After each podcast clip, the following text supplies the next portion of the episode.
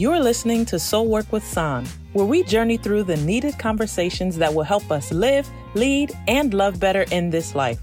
I'm your host, Sahn, and I must admit, I'm a little nervous to do this episode today, but at the same time, I'm deeply aware that I can't not do it. So, my first commitment is that I won't use a double negative again. And my next commitment is that this episode, while it may be uncomfortable, it is worth the work. Today, we're talking about Pharisees, who they were, and how that mindset still may be in all of us.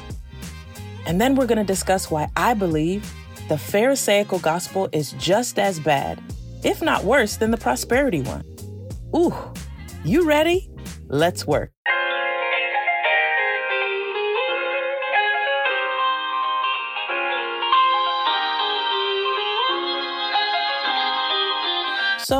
Who were the Pharisees, Sahn? I'm so glad you asked.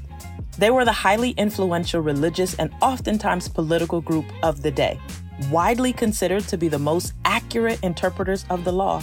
The Pharisees maintained an influence that was almost unshakable during that time. See, Luke 18:9 describes the mindset of a Pharisee perfectly. Jesus is talking to a group of people who trusted in themselves that they were righteous and looked down on everyone. That, my friends, is the definition of a Pharisee. And at certain points in history, even the high priests of the time believed that if they gained the approval of the Pharisees, this would grant them favor with God. Now already we see what's wrong with this picture, so let's just run right into it. Whoa, could I be a Pharisee?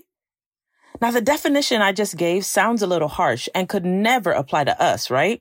But nobody starts off as a believer and desires to be a Pharisee. The process of being a modern day Pharisee starts just like most falls do, little by little. A little comparison here, a little pride and spiritual competence there. Like, did you hear the way I prayed? Did you notice that extra double R when I was speaking in tongues? A little deeper understanding of the scriptures for good measure. Throw in a dash of the holiness uniform. Sprinkle a little, you can't sit with us, filthy one. Add in potential title ascendancy. You know, Started from the bottom, now we're the super arch chief founding prelate. Add in a whole lot of church activity, and what do you get? The dangerous concoction known as Pharisee. Now, it's not outright in its edginess. It's a lot more subtle than that. It will sooner point out the dangers of that prosperity gospel over there, promising you stuff over Jesus, while failing to point out that over here in Phariseeville, who even needs Jesus if we can be righteous through our own conduct and dress code? But Matthew 23, ooh, Matthew 23 gives us an exact detail of what a Pharisee is.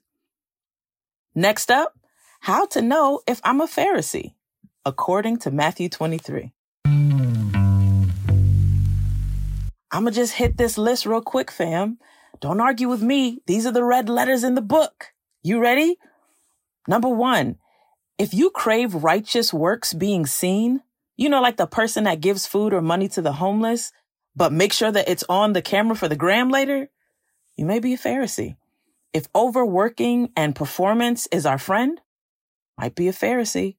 If we value money over souls, if our priority is rigor and duty and being right over love and mercy, might be a Pharisee fam. If you create barriers to the entrance of this great gospel getting into the hearts of people, you know, oh, we've got to do this first. You have to be this first. You have to get clean before coming to the cleanser. You might be a Pharisee, baby. If your longest, best spoken prayers are in public and not in your closet, might be a Pharisee. Here's my last one. If you're obsessed with status, appearances and clothing. And I'm just, I gotta park it here. I gotta take this. Give me a second. Jesus didn't die for your clothes. And you want to know how I know this? Because if it mattered to him, he would have said so. Because everything that mattered to God, he made sure Jesus said it. Now listen, I'm in no way saying to let loose and wear it tight. Peter and Paul both describe the importance of modesty. And acting like we have common sense. However, what I'm saying and really what I'm asking is why are we still using clothing as an indication of someone else's sanctification? There's a hundred things we don't know that contribute to people's wardrobe choices. And there's a thousand more important things we can be focused on than what Tyshina decided to wear to church today. We would get so much further if we just loved people through sanctification and stopped shaming them out of it.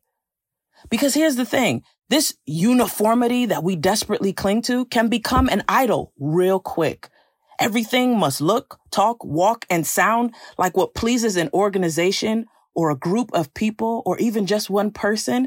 And none of that is required in the process of spreading the gospel. And I'm going to just be even more real. Can I get a little deeper with this one?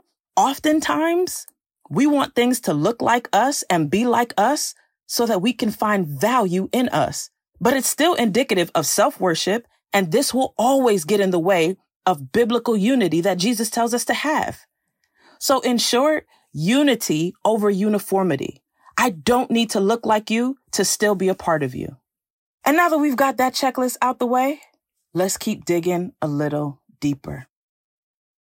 What's so bad about these Pharisees anyway, Sahn? Like, you say you're a recovering one. What's the point? I'm so glad y'all asking these questions. See, before I get to them Pharisees though, I want to start with the scandal of the gospel. You want to know what makes the gospel so scandalous that even those who have it sometimes get frustrated by it? Here it is. Anybody at any time can cry out for mercy from the one who is rich in it and receive it. Now, if you're getting stuck at the language here because of the Calvinistic or Arminian approach, kindly argue with your mom. I'm not interested in having that discussion today. We'll do that on another podcast episode, I promise. But here's the thing. Jesus seeks out the very wealthy and very hated Zacchaeus and offers him and his house salvation. There's a woman who's had her menstrual cycle for over 12 years. She creeps up on Jesus, touches him. He honors her faith by healing her. He restores dignity back to the woman at the well, and he gives blind Bartimaeus his sight again. See, Jesus gets to do anything with anyone at any time because he's God like that. But see, with the Pharisees, they have a different agenda. The goal is to load you down with burdens, tying the weight to an identity with hopes that it keeps you bound. So then you end up too dirty for Jesus, too broken, too gay, too black, too white, too patriotic, too indifferent, too poor, too wealthy, too stupid, too intelligent, too big, too small, too ugly, too beautiful, too feminine, too manly, too confident, too anxious. As you can see, I can go on and on. But see, that's the thing with Jesus. He pursues all of us beyond, not because of whatever we choose to identify with. The father loves the prodigal and the bitter older brother. He comes for the striver and the sloth. He says to both Martha, the overachieving workaholic, and Mary, the focused worshiper, there's room at the cross for both of you. You will simply never find this type of love from a Pharisee because the Pharisee uses guilt as the guide to growth and shame as a substitute for sanctification. The Pharisee piles on higher heights and deeper depths, completely ignoring that sometimes, like Paul admonishes, it's best to live a quiet life and mind your business. But no, no, no, not for the Pharisee. You see, it's never enough. So more rules and to that more rules and another protocol and another dress code and another guilt trip and another public embarrassment to make an example in front of the others and another meeting, another service and another ministry. Add another performance because see, the Pharisee has decided that working like hell will keep them out of it, not realizing that with all their grandeur, busyness, and fake righteousness, they are blazing the trail leading directly to it. Because their hope is in what they can do, not in Jesus Christ. And fam, that is not the gospel. But I'm not done yet. You want to know the worst thing about being a Pharisee? This was the thing that grabbed me the most. Behind all of that religion and rule abiding, secretly, sneakily hiding behind those great declarations of duty and obedience and work and performance lies a soul completely unsatisfied with Jesus. Oh, you don't believe me? Check Luke 15.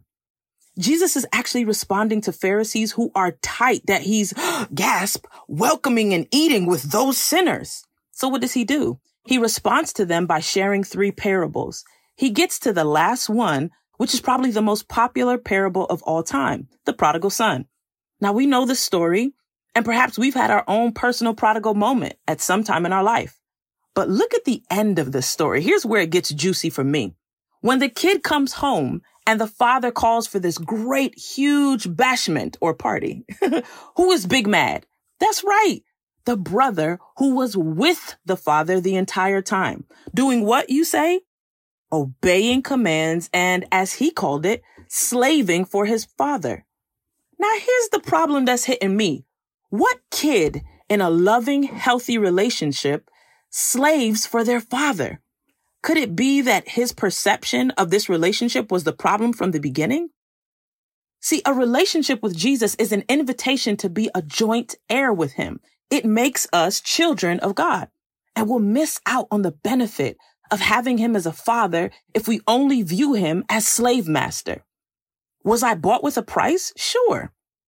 But how come that's the only place where we want to keep our theology? How come we're more comfortable slaving than enjoying that we have him? We can rest in him and we will always be his child no matter what. See, in this journey of detoxing, it is time to shed that narrow view of how we see God. Remember, I said it earlier. The God you see is the God you get. And God is not crouched over you waiting to smite you because you messed up again. In fact, Paul lets us know that while we were in sin, he died. Now, listen, I'm not touching that today because I'm getting happy already. But the point remains we would heal thoroughly grow authentically, and live generously if we ever truly knew that it is love, not control. It is love, not force. It is love, not punishment. That is the entire point of the gospel. I'm not saying those elements may not exist. I'm saying they're not the point of the gospel. I'm leaving my closing thoughts here. How we believe God loves us is how we will love people. Period. So if I find myself constantly criticizing people's efforts, always making myself the standard, living morally for the likes but light on the mercy, it's because that's how I think God loves me. Heavy on the shame, light on the love. Now, if that's you and you like it, you are free to continue in this belief. But see, for me, I had to get out of that because I've seen the grave damage it has caused to countless souls. I've heard the stories of women who had to keep skirts in their car so they could be appropriately dressed for evening service. Or of young people who were told to sit in the back because they weren't dressed appropriate on a Sunday morning. I've heard stories of other young people who were told not to go to college or invest their money because Jesus is coming back any day now. And I've seen the carnage of people wrestling with internal struggles. And when seeking advice or help, they were told to come to more services and love Jesus harder. But they end up exhausted and resentful, not transformed. Is this what he died for? See, maybe this is what Jesus meant when he said to the same Pharisees that under their governance, a proselyte or new babe in Christ ends up twice as bad as they are. Now, hear me with healthy ears. I'm not saying that you cannot have a preference. We all have one, and there's nothing wrong with that. But when we begin to place priority of preference over what's actually found in the book, when we begin to focus on the things that Jesus is not focused on, we're entering a spiritual danger zone. Because here's the thing. We can have love or we can have the law, but we cannot have both. Because having both is not only deceptive, it is not the gospel. Let's go a step further. The idea that God would use 2020 to shake up and tear down institutions and systems that have oppressed his people for so long and not directly address the foolishness occurring in his house, it's vanity. Do you know how many folk have turned away or been turned away from this great gospel because of their interaction with the Pharisee? That's the reason why I'm even doing this episode, because it baffles me and breaks my heart to know that so many millennials and others are turning away from the Jesus who loves them, all because his people won't. It's prideful at best to think that reducing this love-led, grace-filled relationship to a checklist of do's and don'ts will not be dismantled by him personally. In other words, he's coming after it. Every chance he got, he warned the Pharisees of how diametrically opposed their way of living was to what he offers. And that's not all. Jesus died not just for your duty, but so that you can enter a love relationship with him. The duty will come, but it will only remain if I operate from a place of love and not for it. And if that truth pisses you off because you'd rather earn or dare I say serve your way to the top, baby, use a Pharisee. But see, there's hope. There are people right now that are on the edge of walking away from Jesus because of their encounter with other people. And that's heartbreaking. See, here's the thing that hit me once in prayer. I kept going and saying, God, why is it that so many are leaving? And the thing that I left with was, it's not that people are leaving Jesus as much as they're leaving people. So if we in the church are becoming problematic and not reflecting Jesus, what are we going to do about that?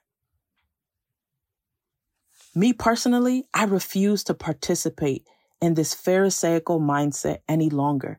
It's a false gospel and it's killing people. It's got to stop. My prayer for us this week is that the Lord cause his word to be a mirror and a hammer to our hearts that those of us with the Pharisaical mindset will humble ourselves and turn back to the lover of our souls. And may the one who has no clue of this love confess, repent, and enter into the rest of the finished work of Christ on the cross. Because you're free now.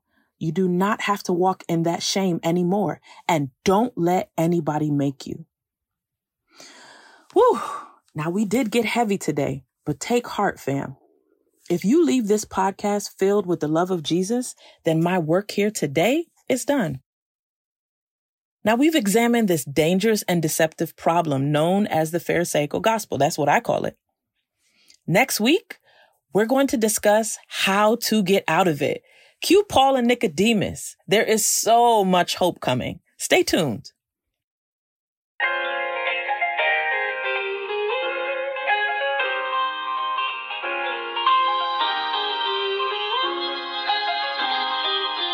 Here's my question. We discussed the Pharisaical mindset. We talked about its dangers and where it comes from and all of that.